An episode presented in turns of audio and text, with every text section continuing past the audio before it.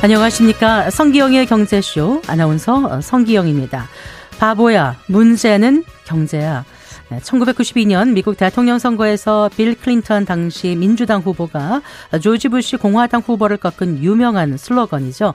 변방의 주지사 클린턴은 이 슬로건으로 부시 행정부의 경제정책 실패를 부각시켰고 결국 국민들의 마음을 얻어냈습니다. 먹고 사는 문제와 직결된 경제는 대선 판도를 바꿀 수 있는 중요한 이슈죠. 극심한 불황 속에 맞는 2024년 또 한 번 미국 대선 판도가 출렁일까요? 미국 선거를 중심으로 경제가 선거에 미치는 영향 생각해 보겠습니다. 연방준비제도의 기준금리 인하가 확실시되면서 뒤늦은 산타 랠리 기대감이 확산되고 있는 주식시장 상황 살펴보고요. 시장에 영향을 미칠 주요 이슈들도 점검해 보겠습니다. 이 시간 유튜브로도 함께합니다.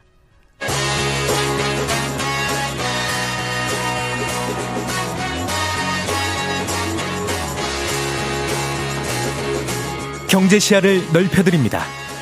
투자의 지름길을 안내합니다. 돈 되는 정보를 발견하는 시간. KBS 1라디오 경제쇼.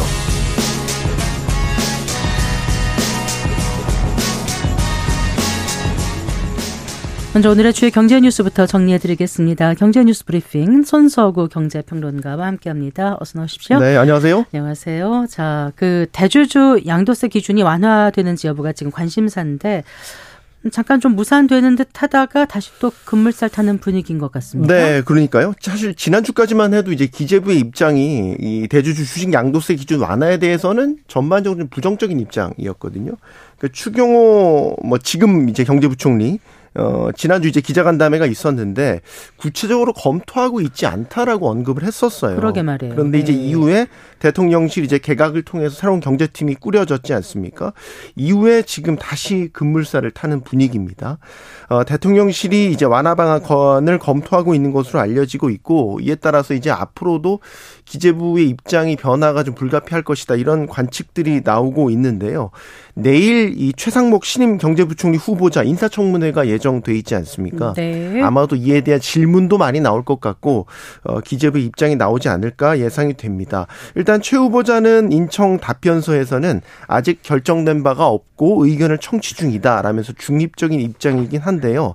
어, 지금 정부 안팎에서는 이르면 이번 주 안에 완화 방안이 발표될 수 있다. 이런 전망도 나오고 있고 어 대주주 기준이 지금 현재는 10억 원인데요. 50억 네. 원으로 상향되는 안 등이 거론되고 있습니다. 그러니까 지금 10억 원 이상일 때 양도 차익에 얼마를 지금 세금으로 내는 거죠? 지금 전체적으로 조금씩 다르긴 한데 양도 차익의 22%에서 33% 그러니까 20에서 30% 정도가 부과된다라고 보시면 되고요. 네. 그러니까 종목당 10억 원 이상을 보유하고 있거나 아니면은 지분율을 따졌을 때 네. 코스피는 1%, 코스닥은 2% 이상 어, 보유를 하고 있으면 바로 대주주로 어, 자격이 부여가 돼서 이 양도 차익을 내야 됩니다. 어, 그러면 어떤 기준이냐, 어, 이제 마지막 날을 기준으로 선정이 되는데요. 네. 예를 들어서 올해 증시 폐장일이 12월 28일입니다. 네. 우리는 이제 주식을 매입하거나 매도했을 때 이제 결산 기간이 있어요. 이틀이 부여가 되기 때문에 26일 기준으로 결정이 되고요. 네. 그래서 만약에 대주주로 어, 회피를 하려면 25일까지는 결정을 하셔야죠.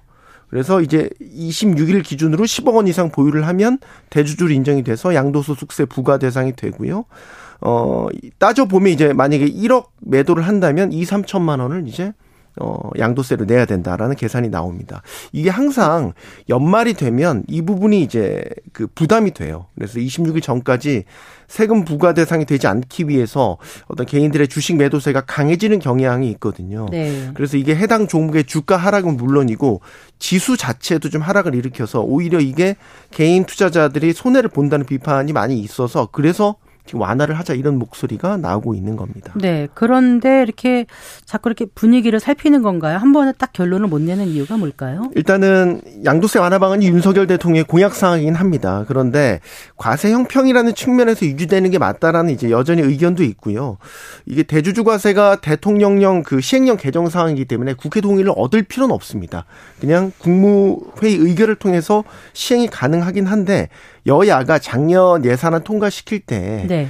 어, 금투세 과세를 2년 유예하자 대신에 이 대주주 기준 금융투자 소득세 그렇죠. 네. 금융투자 소득세는 유예하자라고 한 대신에 이 대주주 기준은 현행 10억 원을 유지하자라고 그때 합의를 했었어요. 예, 예. 그래서 만약에 이거를 어 정부가 이제 바꾸게 된다면 야당 반발도 예상이 되고 있는 그런 음, 상황입니다. 네. 자, 그 올해 아파트 공급량이 13년 만에 가장 적은 것으로 나타났습니까? 네, 많이 줄었죠. 부동산 알 114에 따르면요. 올해 전국의 아파트 공급량이 23만 1,549가구였습니다. 이게 2010년, 그러니까 13년 만에 최저 수준이었고요. 이게 전반적인 주택 경기의 흐름과 비슷합니다. 상반기에 주택 경기가 안 좋았잖아요. 상반기에 공급량이 대폭 줄었습니다. 네. 올해 상반기 공급 물량이 7만 4,700여 가구에 그쳐서요. 그 전에 상반기와 따져보면 어 반도 안 됩니다. 45% 수준밖에 안 됐고요. 네, 네. 그나마 이게 3분기부터 회복 조짐을 보여서 4분기에 이제 연간 공급량의 절반 가까운 10만 5천여 가구가 공급이 돼서 그나마 이 정도 수준입니다. 그러면 왜 이렇게 공급량이 줄었나 봐 보면 건설사들이 이제 일단 미분양이 많습니다. 어, 일단 자금 흐름도 안 좋았고 원자재 가격 부담이 있다 보니까 건설사들도 분양을 좀 대거 미룬 영향이 있다. 우리나라 같은 경우는 후분양이 아니고요.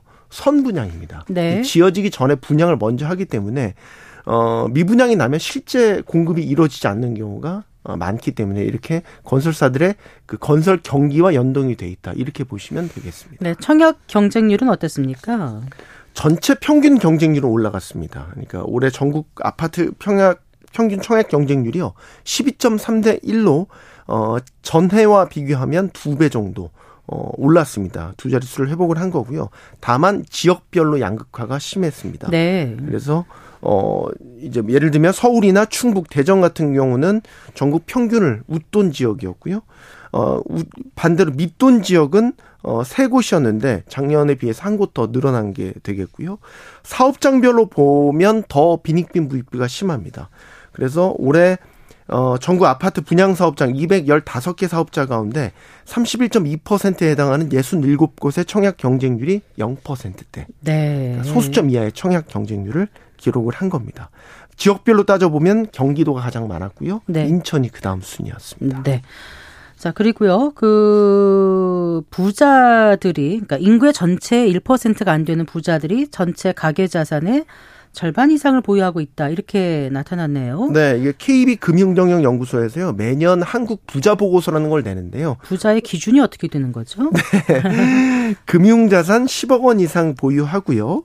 거주용 주택을 포함한 부동산 자산 10억 원 이상을 보유한 네. 국내 부자 수를 따져 보니까요. 45만 6천 명으로 추산이 됐습니다.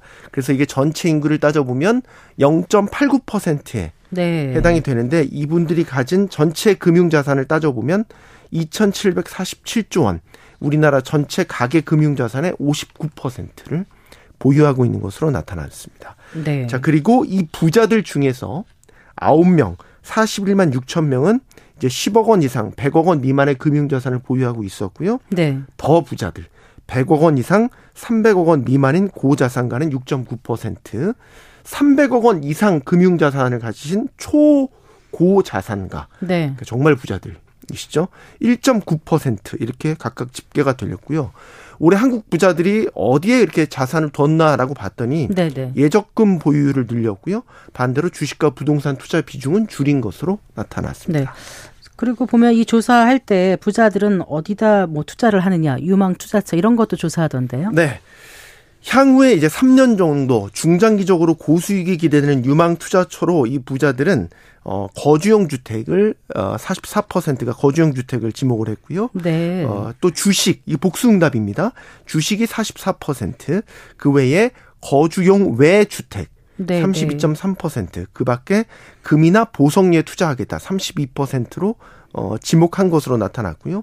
이게 전년과 비교에는 확연한 차이가 납니다. 어떻게요? 2022년에는 거주용 외 주택의 43%가 어, 유망 투자처로 꼽았고요. 네. 거주용 주택은 39.5%. 그 다음에 빌딩이나 상가에 투자를 하겠다. 한동안 꼬마 빌딩 네. 붐이 있었던 게 그랬던 것 같죠? 네. 38% 지목을 아, 했었죠. 네. 그러니까 어 부동산을 우선 순위로 뒀고 주식이나 금이나 보석 같은 건 후순위였는데 이제 바뀐 거죠 순위가. 그렇군요. 어, 이런 것들은 이제 아무래도 경제 상황이 전반적으로 불확실하게 변하다 보니까 자산 가치의 변동성 위험이 큰 어, 그런 곳들보다는 좀 안정적인 금이나 보석 또 기업 가치 등을 기준으로 한 개별 주식을 우선 투자자로 꼽, 투자처로 꼽았다. 이런 분석이 가능하겠습니다. 네, 잘 들었습니다. 고맙습니다. 네, 고맙습니다. 네, 손서구 경제평론가였습니다.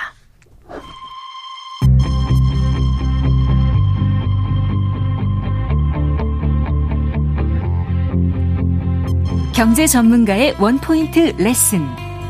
꼭 알아야 할 정보와 이슈를 알기 쉽게 풀어드립니다. 대한민국 경제 고수와 함께 투자의 맥을 짚는 KBS 일라디오 경제쇼. 진행의 성기영 아나운서입니다.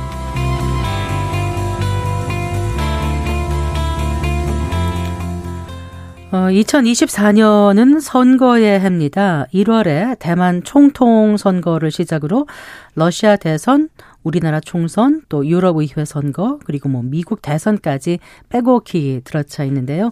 어, 경제는 투표에 결정적인 영향을 미치는 핵심 변수였고 또 선거 결과는 금융시장과 자본시장에 폭풍을 몰고 오기도 했죠. 정치가 경제를 흔들고 또 경제가 정치를 판가름질 격동의 한 해 전망해 보겠습니다.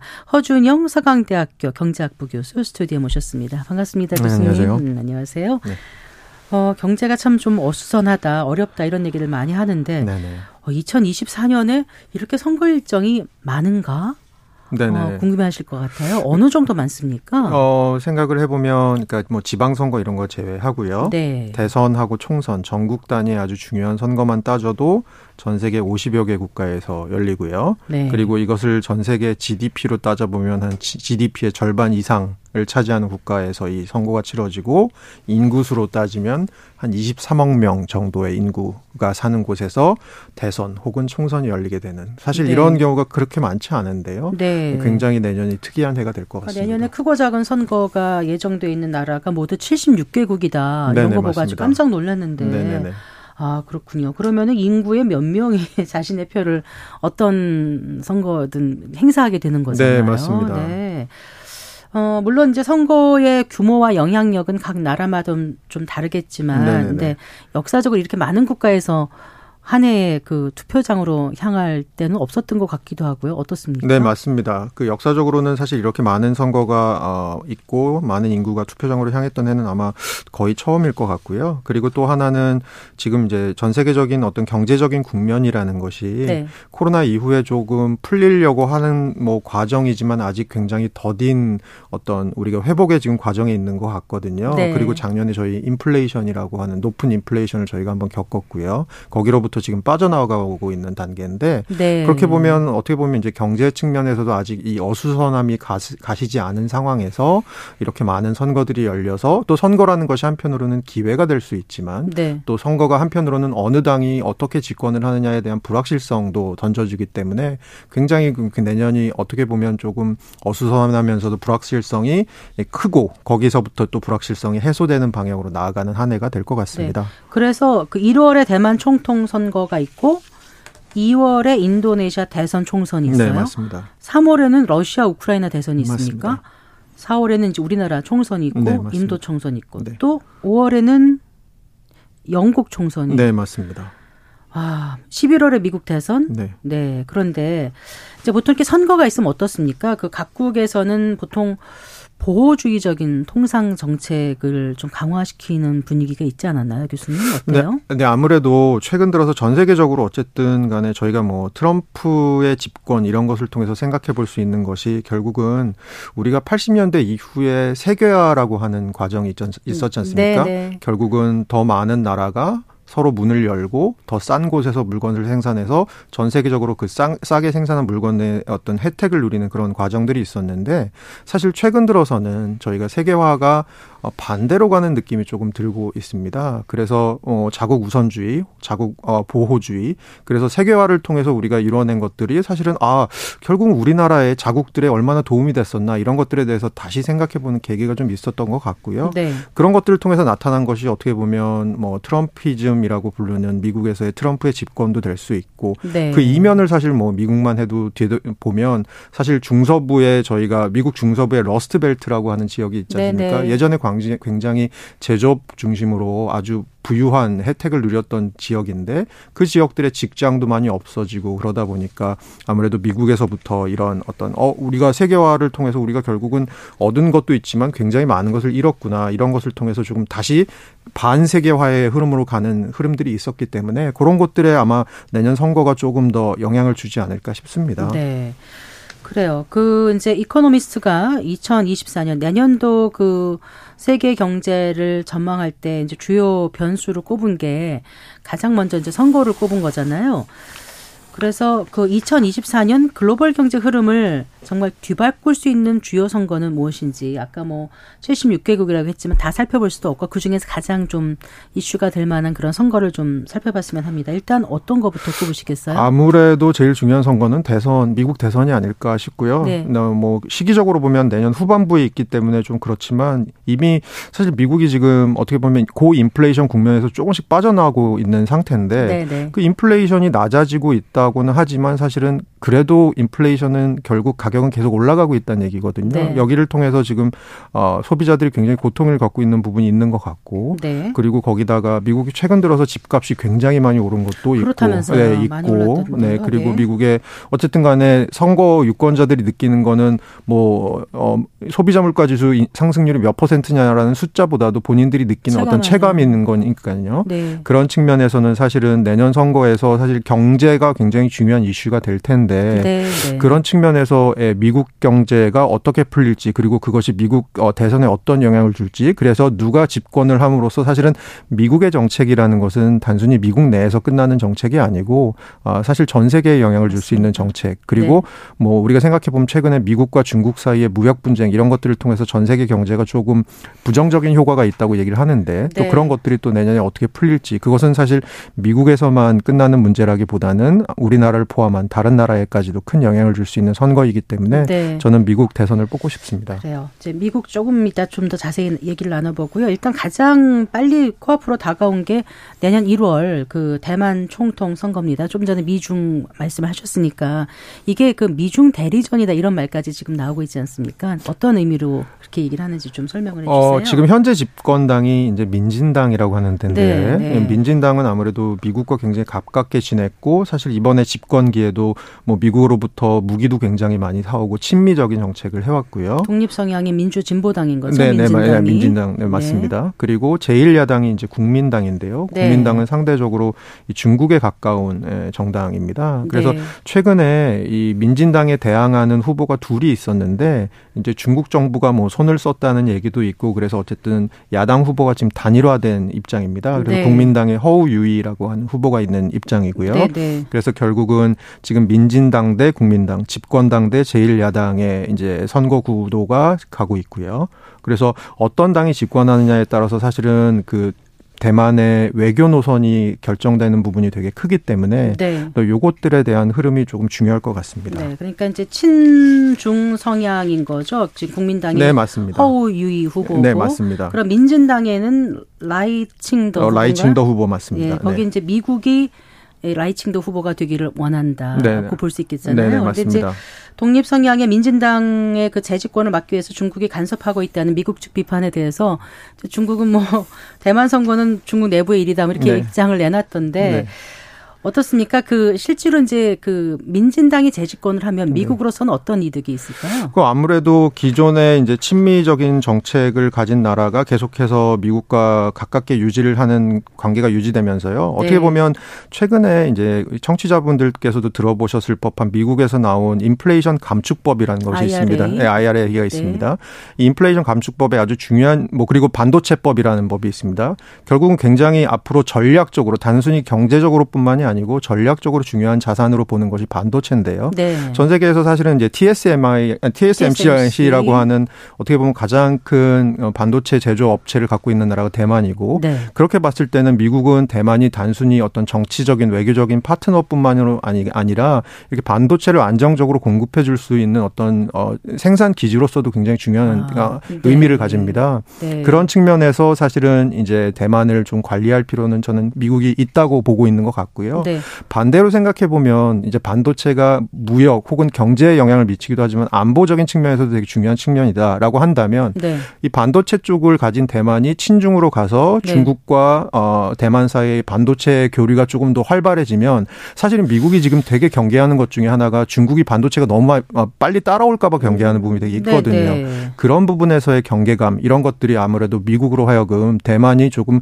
친미 성향을 가진 정부가 계속 좀 들어서길 바라는 요 인이 아닐까라고 보고 있습니다. 네. 그런데 대만이 혹시 이제 친중 노선으로 돌아서게 된다라면은 그거는 우리에게는 어떤 영향을 미칠까요?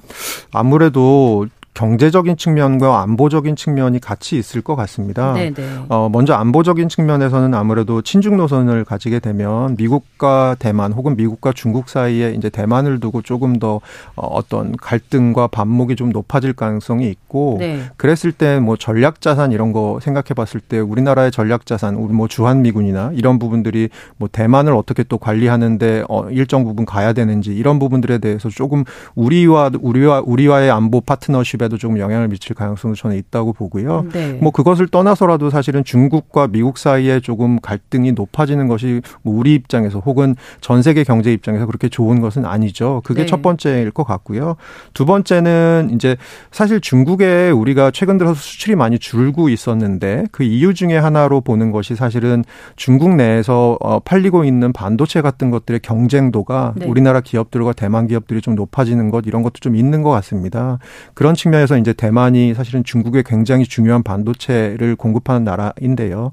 이, 이 나라가 이제 조금 더 친중 성향을 갖게 됐을 때 네. 우리나라 업체들에 미칠 영향. 아무래도 우리나라는 현재로서는 이제 미국에 좀 더 가까운 쪽으로 분류가 되는 나라이기 때문에 네, 네. 그런 측면에서 우리나라가 좀 경제적으로 이 중국의 블록 밖에 놓이게 되면서 어, 음. 얻게 되는 불이익이 또 있지 않을까라는 부분도 조금 보고 글로벌 싶습니다. 투자자들이 대체 시장을 찾아서 한국이 그 대안이 될 가능성이 있다. 여기에 대해서는 동의 안 하시나요? 아니 뭐 그럴 가능성도 있을 것 같습니다. 네. 결국은 그런 측면에서는 어느 쪽이 더 큰 효과가 있는지 사실 그것은 우리가 미리 예단을 하긴 좀 힘든 부분, 예. 힘든 네. 부분이라서 이런 저는 조금 주의사항도 있다 정도로 말씀드리고 싶습니다. 가장 중요하다고 꼽으신 이제 미국 대선으로 좀 가볼게요. 네. 가장 주목받는 게 역시 이제 트럼프 전 대통령 때문이 아닐까 싶은데 지금 지지도는 잘 나오고 있는 건가요? 어떻습니까? 최근에 그 500, 어, 500 개 여론조사 평균을 한번 해봤더니요. 네. 500개 최근에 한 걸 하니까 트럼프가 한 44.9% 전국 단위에서 네. 그리고 예, 바이든 대통령이 42.6% 그래서 트럼프가 약간 앞서는 것으로 나오고요. 네.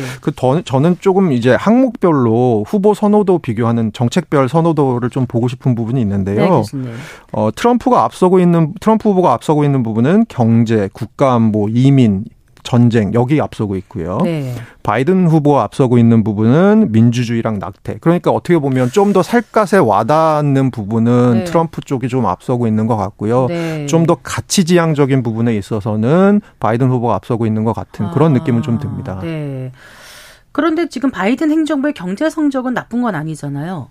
아, 이게 물이 반만 남았냐, 반이나 남았냐로 볼 수 있을 것 같아요. 네. 그러니까 한편에서는 어, 작년에 인플레이션이 미국 기준으로 뭐 9.1%까지 내려 올라갔던 게 지금 어쨌든 3%대 초반까지 잘 내려오고 있고 네, 네. 그러는 와중에 미국 경제는 어, 큰 침체를 겪지 않았어. 네. 이런 측면에서 어, 경제 관리를 굉장히 잘했네. 운영을 잘했네. 어, 고용 시장 괜찮네라고 네. 할것 같은데 네. 문제는 그 와중에 어쨌든 인플레이션이 높아졌다가 낮아지고는 있지만 인플레이션이 양의 숫자라고 하는 건 결국 가격은 계속 오르고 있다라는 거고요. 그렇죠. 예, 가격은 계속 누적적으로 오르고 있는 것 같아요. 제가 네. 한번 재보니까 2000년 1월에 2020년 1월에 코로나가 일어났을 때보다 네. 현재 어, 미국의 소비자 물가 지수가 한 20% 정도 높습니다. CPI가 그 예, 당시에 20% 정도 높은 가격이 한 5분의 1 정도 오른 거죠. 한 2, 3년 만에요. 네. 사실 이것들이 이제 피- 소비자들은 체감을 하고 있을 거거든요. 그런 측면에서 얼마나 후한 성적을 줄 수 있을지 아, 하는 예로 최근에 미국의 소비자들을 대상으로 한 어떤 서베이 그, 네. 그,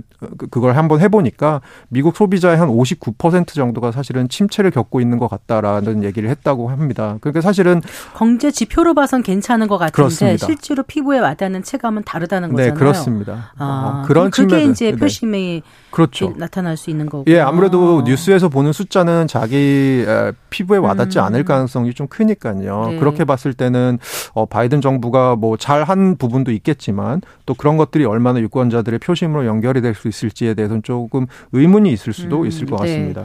자, 그런데 그러면 그래서 그 바이든은 좀 억울한 부분도 있겠지만 만약에 트럼프 전 대통령이 재집권에 도전해서 성공한다면 일단 어, 가장 먼저 그 변화되는 정책은 어떤 거라고 생각하세요? 우선은 이제 뭐 전 세계적으로 봤을 때 영향을 미칠 수 있는 정책들은 이제 관세를 조금 높일 것 같고요. 네. 왜냐하면 다른 나라에서 들어오는 제품에 대해서 관세를 좀 높게 부과해서 미국 제품을 조금 더 어, 소비하도록 유도하는 방향으로 갈 것 같거든요. 관세를 높일 것 같고요. 네. 두 번째로는 뭐 감세를 하려고 하겠죠. 네. 트럼프 어, 정부가 원래 이제 감세를 굉장히 중요하게 생각하는 정부고요. 네. 그 다음에 아까 잠깐 말씀드렸지만 전쟁에 있어서도 최근에 이스라엘 하마스나 아니면 뭐 우크라이나 러시아 전쟁 같은 경우도 지금 어 바이든 정부의 지지도가 그 측면에서 높지 않다고 트럼프가 오히려 더 높다고 얘기를 하지 않습니까?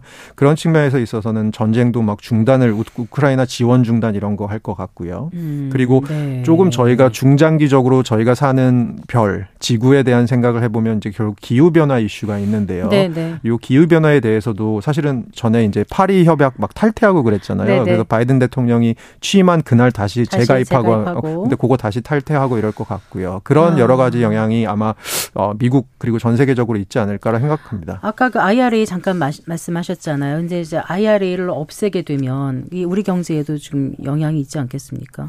맞습니다. 그러니까 IRA의 핵심 중에 하나가 결국 은 미국 내에서 전기차 같은 거 핵심 부품이나 배터리 혹은 제조하는 것들을 하라는 얘기거든요. 네네. 그래서 우리나라 기업들도 굉장히 많은 투자 협약을 이제 미국에다 해놨습니다. 약정을 네. 해놓은 상태인데 만약에 트럼프 정부가 다시 들어오게 된다면 이 전기차 시장을 다시 조금 둔화시킬 가능성이 굉장히 크거든요. 네네. 그러면 그런 측면에 있어서는 어 우리나라 기업들이 기존에 해놓은 투자 계획들에 관해서는 조금 위험성이 있는 부분이 분명히 있을 것 같고요. 네. 요거를 조금 더 크게 보면 저는 이런 것 같습니다. 사실 최근에 중국을 갔다 오신 분들의 얘기를 들어보면 가장 놀라시는 것 중에 하나가 어 길거리에 전기차가 정말 많아라고 얘기를 많이 하시거든요. 네네. 그 얘기는 뭐냐면 중국에서 사실 차세대 산업으로 밀고 있는 것 중에 하나 가 결국은 전기차이거든요. 네. 미국은 저- 그러니까 트럼프 정부가 들어오면 중국을 견제하는 아주 핵심적인 사항 중에 하나로 그 전기차 시장을 공략할 가능성이 굉장히 타겟으로 삼을 가능성이 저는 굉장히 크다고 생각하고요. 네. 최근 들어서 전기차 시장이 조금 성장세가 둔화되고 있거든요. 네. 그런 측면에서 이제 트럼프 정부가 들어오면 그 성장세 둔화가 조금 더 가속화될 것 같고요. 네. 그렇게 되면 이제 우리나라가 아, 강한 부분, 뭐 제 2차 전지라든가 이런 부분들에 있어서 조금 산업의 어떤 안 좋은 측면이 음. 있지 않을까 보고 있습니다. 네. 그런데 그 어느 대학이죠? 그 레이 페어 교수인가요? 네. 이분이 이제 고안해낸 그 모델이 네. 그러니까 이제 경제와 대선과의 그 상관관계를 네. 그 수십 년간 그, 그 예측해서 네네. 맞춘 그런 결과가 있지 않습니까? 네네. 그분이 올해 한 게 그 미 물가 상승률이 올해 3% 내년 네. 2%를 기록하고 네. 내년 경제가 4% 성장하면 네. 민주당 후보가 대선에서 당선된다라고 네. 했거든요. 이번은 어떻게 맞출까요? 어떨까요? 아, 지금 요거대로 가면 네. 그건 맞출까요? 아닐까요?보단 저는 요거대로 가면 네, 요거대로 가면 갈 리가 없습니다. 아, 가면 갈 리가 없습니다. 네. 그게 무슨 얘기냐면 네. 지금 글로벌 투자은행들이나 IMF나 이런 기관들에서 보는 내년 미국 경제 성장률은 한 1.6에서 1.45 정도 됩니다. 아. 그러니까 올해 이렇게 금리가 높아졌는데 어쨌든 미국 경제 침체는 오지 않았고 올해는 한 2.6 정도, 5, 6 정도 성장할 것 같습니다. 근데 그러나? 내년에 경제 어. 성장률이 4%가 될 리는 거의 없을 것 같고요. 내년은 올해보다 좀 안 좋을 거로 보고 있거든요. 네. 그래서 이렇게 되면 사실은 바이든 정부의 어, 재집권은 힘들 것 같다는 생각이 좀 드는데 어, 또 다른 데이터를 좀 보면 직전에 정권을 탈환한 대통령, 그러니까 지금 바이든 대통령이 트럼프 대통령으로부터 정권을 탈환했죠. 네. 재선 시에 경제 성과와 대선 지지율 사이에 굉장히 유의한 상관관계가 있다고 합니다. 네. 그럼 결국은 내년에 경제 운용을 잘 하면 네. 바이든 대통령이 조금 기회를 엿볼 수 있는 부분이 있지 음. 않을까라고 생각은 하는데 네. 어쨌든 내년에 미국 경제는 올해보다는 조금 힘들 거라고 보아지기 때문에 아무래도 에, 어, 인플레이션이 얼마나 빨리 떨어져 주는지 그리고 나머지 측면에서 실업률 같은 것들이 얼마나 빨리 올라가지 않는지 어, 전, 전체적으로 굉장히 에, 중요한 바이든 정부에 있어서는 내년 초반이 그렇게 쉽지 않을 것 같은 국면입니다. 미국은 지금 통화 정책을 그럼 어떻게 가져가려는 걸로 보세요, 교수님? 어, 지금은 미국, 어, 연준은 조금 soft landing, 연착륙에 대한, 어, 기대감이 조금 큰 것 같습니다. 그래서 내년에 미국 경제가 약간 올해보단 둔화는 되지만 네. 아주 심각한 침체는 오지 않은 상태에서 살짝 침체로 들어갔다가 내년 후반부에 좀 빠져나올 수 있을 것 같다라고 보고 있는 것 같고요. 네. 인플레이션 은 지금 3%대 초반대인 인플레이션이 내년 후반대 가면 한 2%대 중반대로 내려갈 것 같다라고 보고 있는 것 같습니다. 네. 결국은 어, soft landing이 가능할 거라고 연준은 보고 지금 통화 정책을 하고 있는 것 같습니다. 네. 자, 2024년 선거가 많이 몰려 있는 해입니다. 주요 관전 포인트 끝으로 좀 정리를 해 주신다면은요. 아무래도 어 지금 전 세계 기관들에서 보고 있는 내년의 세계 경제는 미국 혼자 독야청청할 거라는 시나리오인 것 같습니다. 나머지 권역들은 좀 힘들 것 같다라고 보고 있거든요. 네. 어 그런 측면에서는 내년에 미국 경제가 어떻게 풀려 나가는지가 미국의 선거에 영향을 줄 뿐더러 글로벌 경제가 내년에 어떤 구간을 지나가게 될지에 영향을 줄 것 같습니다. 그런 측면에서 조금 우리나라 경제 지표들을 보시는 것도 좋지 만 또 한편으로는 네, 네. 미국이 또 어떻게 내년에 1, 2, 3분기 정도를 지나가는지 한번 보시는 것도 굉장히 중요한 관전 포인트가 아닐까라고 생각합니다. 네. 잘 들었습니다. 네, 고맙습니다. 감사합니다. 네, 허준영 서강대학교 경제학부 교수와 함께 했습니다.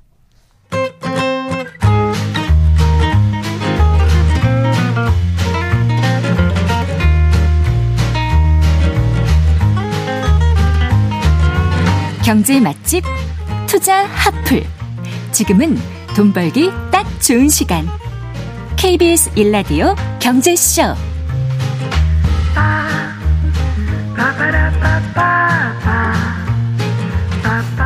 4시 36분입니다. 자, 이번 한 주 주식 시장을 달굴 주요 이슈와 일정 살펴보고 또 현명한 투자 전략도 짚어보겠습니다. 이베스트 투자증권의 염승환 이사 스튜디오 모셨습니다. 반갑습니다. 네, 안녕하세요. 안녕하세요. 자, 미 연준이 금리 인하를 예고했고 산타 랠리가 시작됐습니다. 일단 지난주 증시 한번 살펴보고요. 오늘 국내 증시 흐름도 잠깐 좀 말씀해 주신다면요. 예, 지난주 이제 FMC 끝나고 나서 상당히 시장이 좀 환호를 했고요. 네. 예, 뭐 산타 선물을 줬다 뭐 파일 의장이 뭐 그런 얘기도 있는데 미국 증시는 그래서 7주 연속 상승세를 이어갔습니다. 그래서 네, 네. 뭐 거의 한 이제 두 달 가까이 계속 오르고 있고 국내 증시도 견조했는데 오늘 이제 끝난 뭐 국내 증시도 상승에 이제 또 성공을 했는데 일단 사실 양도 차익과세 좀 이슈가 좀 있잖아요. 세금 네네. 이슈. 예, 그게 아마 20일 이후에 대주주 양도 차익과세 한도가 좀 10억인데 한 30억에서 50억까지 늘어나지 않겠냐. 주 중반 예. 이후에 발표되겠죠. 네, 그러니까 그게 이제 주말에 뉴스가 한번 나오다 보니까 네. 오늘 그 아침부터 코스닥이 좀 분위기가 좋았거든요. 네. 그래서 오늘 실제 코스닥이 한 1.5% 네. 가까이 이제 상승하면서 잘 끝났고 특히 이제 개인 투자분들이 많이 들고 있는 업종이 2차 전지거든요. 그래서 네네. 2차 전지 코스닥이 있는 그런 기업들의 주가가 좀 강세를 보이면서 오늘 좀 좋은 분위기를 이어갔던 것 같습니다. 어쨌든 지금 세금 이슈하고 그 미국 연준의 이제 금리 이슈 두 가지가 가장 큰데 이게 이제 증시에 좀 우호적인 방향으로 일단 좀 잡히고 있어서 네, 네. 시장은 일단 강세장이 이어지고 있다라고 보시면 네. 좋겠습니다. 그 파월 의장이 그 이제 예상 외로 금리 인하를 지금 선언한 거잖아요. 네. 미국 월가가 좀 많이 놀랐던 것 같고 약간 Fed 인사들도 좀 당황한 기색이 역력했고 네. 그 이후에 약간 좀 너무 나간 거 아닌가 해서 네. 약간 수습하는 그런 분위기도 있다면서요. 네, 그러니까 그 연준 의장 표현할 때 뭐 저번 제가 변호사라고 좀 얘기를 해서 좀 데이터 보고하고 좀 항상 너무 느리고 근데 이번엔 사람이 좀 바뀌었어요. 약간 츤데레 느낌이라고 해야 되나? 계속 좀 쓴소리 하다가 네, 마지막에 챙겨주는 갑자기. 예, 그러니까 갑자기 지금 선물을 안겼는데 시장이 전혀 예상을 사실 못했죠. 그- 왜냐하면 이번에도 그 FMC 전에 지표들이 이게 경제 지표도 괜찮았고 물가도 크게 떨어지지 않다 보니까 아 뭐 금리나 아직은 좀 멀었다라는 식으로 얘기하지 않을까 우려가 있었는데 네, 네. 예상을 깨고 금리 인하를 뭐 사실상 전격 선언을 했죠. 그래서 내년 세 차례 정도 금리 인하 계획을 좀 언급을 했고요. 그러다 보니까 이제 주가와 채권 모두 다 좀 그 어떻게 보면 이제 가격이 모두 오르는 그런 좀 흐름이 나왔고 일단 오늘 사실 이제 새벽 그 지난주 금요일이었죠. 금요일 날 이제 미국 증시 열렸을 때 존 윌리엄스 뉴욕 연방은행 총재가 네. 불 끄러 좀 다녔어요. 왜냐하면 이제 연준 의장이 너무 좀 세게 얘기를 하니까 이게 연준은 세 번이나를 지금 얘기를 하고 있는데 네. 시장이 여섯 번을 지금 예상을 하는 거예요. 아, 네, 네. 그래서 너무 이제 불이 좀 많이 나니까 음. 이 윌리엄스 이제 부이 이제 어떻게 보면 이제 뉴욕 연방은행 총재죠 투표권이 있는데 이분이 아 금리나 아직은 좀 신중해야 된다. 약간 이제 이런 식의. 아, 그러니까 헷갈려요. 예, 도대체 그러니까 누구 말을 들어야 될지. 근데 이제 파열 의장이 왕이니까 네. 이제 시장은 그 발언에도 주목하는데 그만큼 좀 시장은 금리나 뭐 연준에서 조금 뭐 세 번만 해도 그렇게 불편하지 않은 것 같아요. 시장은 여섯 번 인하를 예상을 하고 있지만 결국 시장이 원하는 건 그거거든요. 2년 동안 이어진 금리 인상이 네.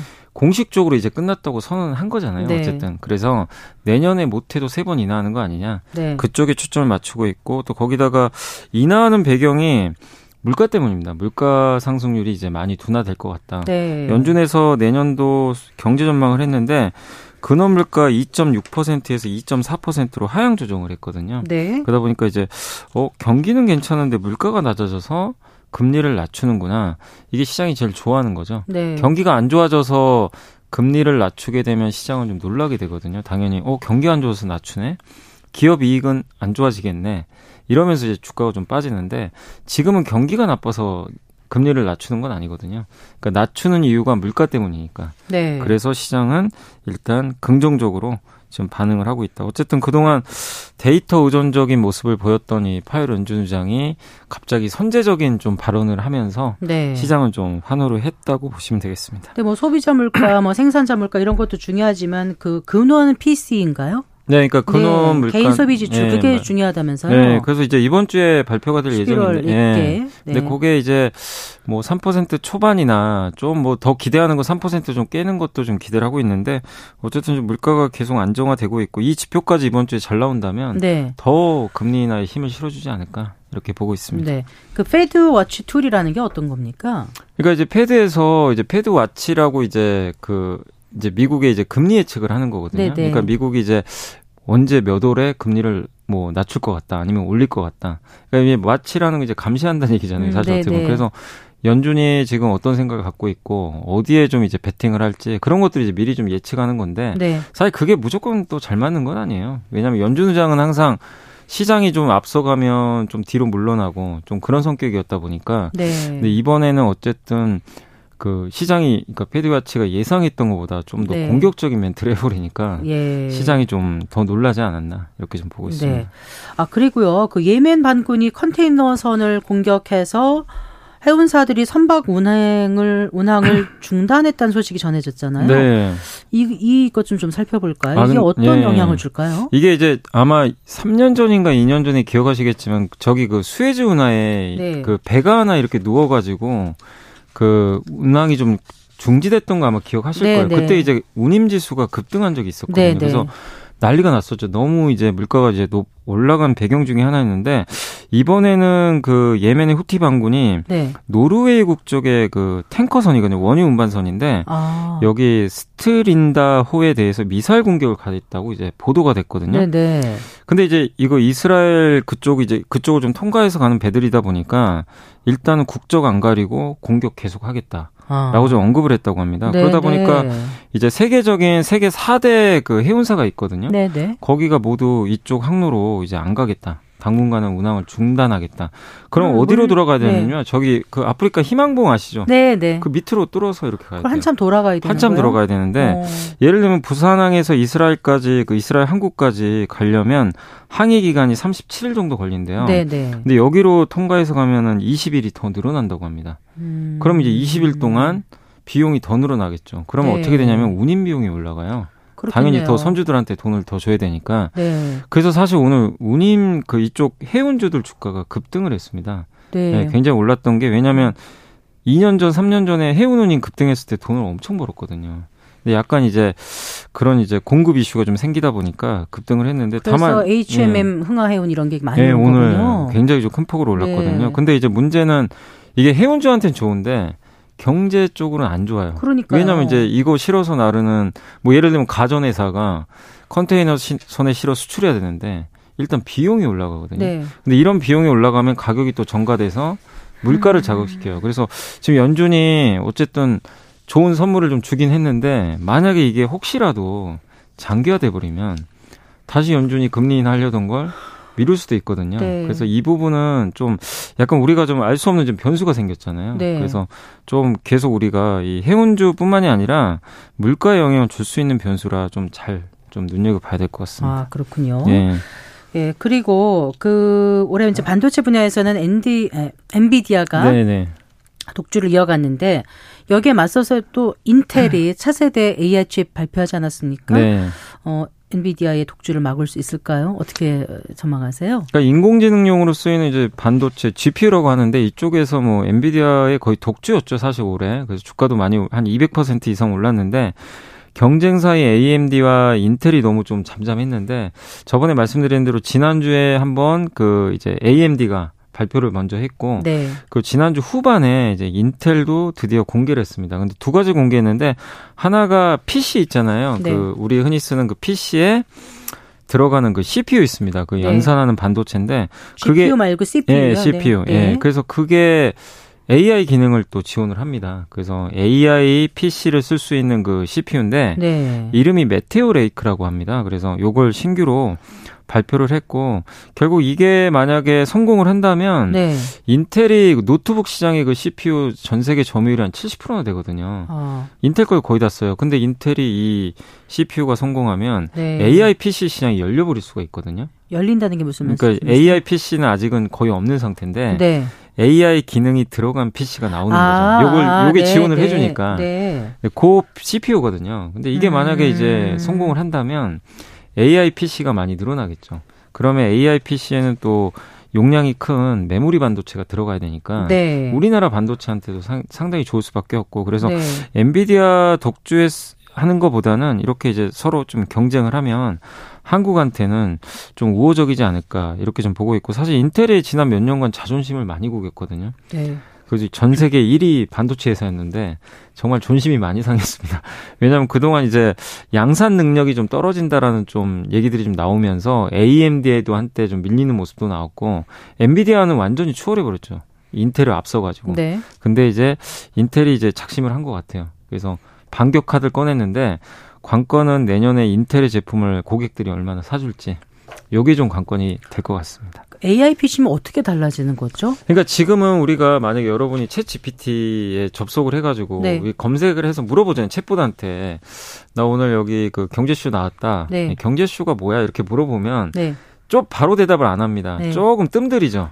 예, 이게 왜냐하면 이게 PC에 그게 달린 게 아니라 클라우드 아, 있거든요. 외부 아, 서버에 한번 갔다, 갔다 와요. 근데 AI PC 뭐냐면 네. 그냥 달려 있어요. AI 기능 자체가. 아. 그래서 제가 만약에 물어보면은 그냥 답이 순식간에 나오는. 음. 그러니까 약간 이제 한 번 건너뛰는 게 아니라 이 PC에 직접 탑재하는 거죠. 네. 그게 이제 AI PC인데 그러려면 이걸 지원하는 CPU가 들어가야 되거든요. 네, 네. 그거를 이번에 인텔이 좀 공개를 했다. 아, 이렇게 그래요? 보시면 되겠습니다. 기대가 되네요. 네. 네.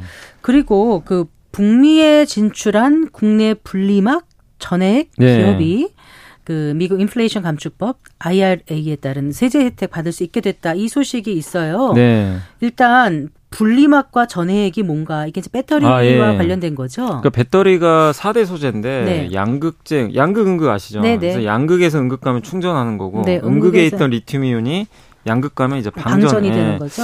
근데 양극과 음극은 절대 만나면 안 되거든요. 뭐 마치 그냥 로미오와 줄리엣처럼 만나면 안 돼서 그걸 중간에 이걸 갈라놨어요. 네. 그게 바로 이제 분리만. 예. 네. 그래서 만나면 이게 폭발 사고가 나요. 아, 그래서 그 자동차 화재 사고 있죠. 네네. 네. 그게 분리막이 뚫어져서 그런 경우들이 아, 좀 있거든요. 그래서 그렇군요. 이게 정말 중요한 소재고 네. 전액은 리튬 이온이 왔다 갔다 해야 되잖아요. 네. 그 리튬 이온이 잘 왔다 갔다 할 수 있게 해준 용액입니다. 음. 네, 왜냐하면 그냥 리튬 이온이 가진 않거든요. 네. 그이 전액이 있어야 이거를 네.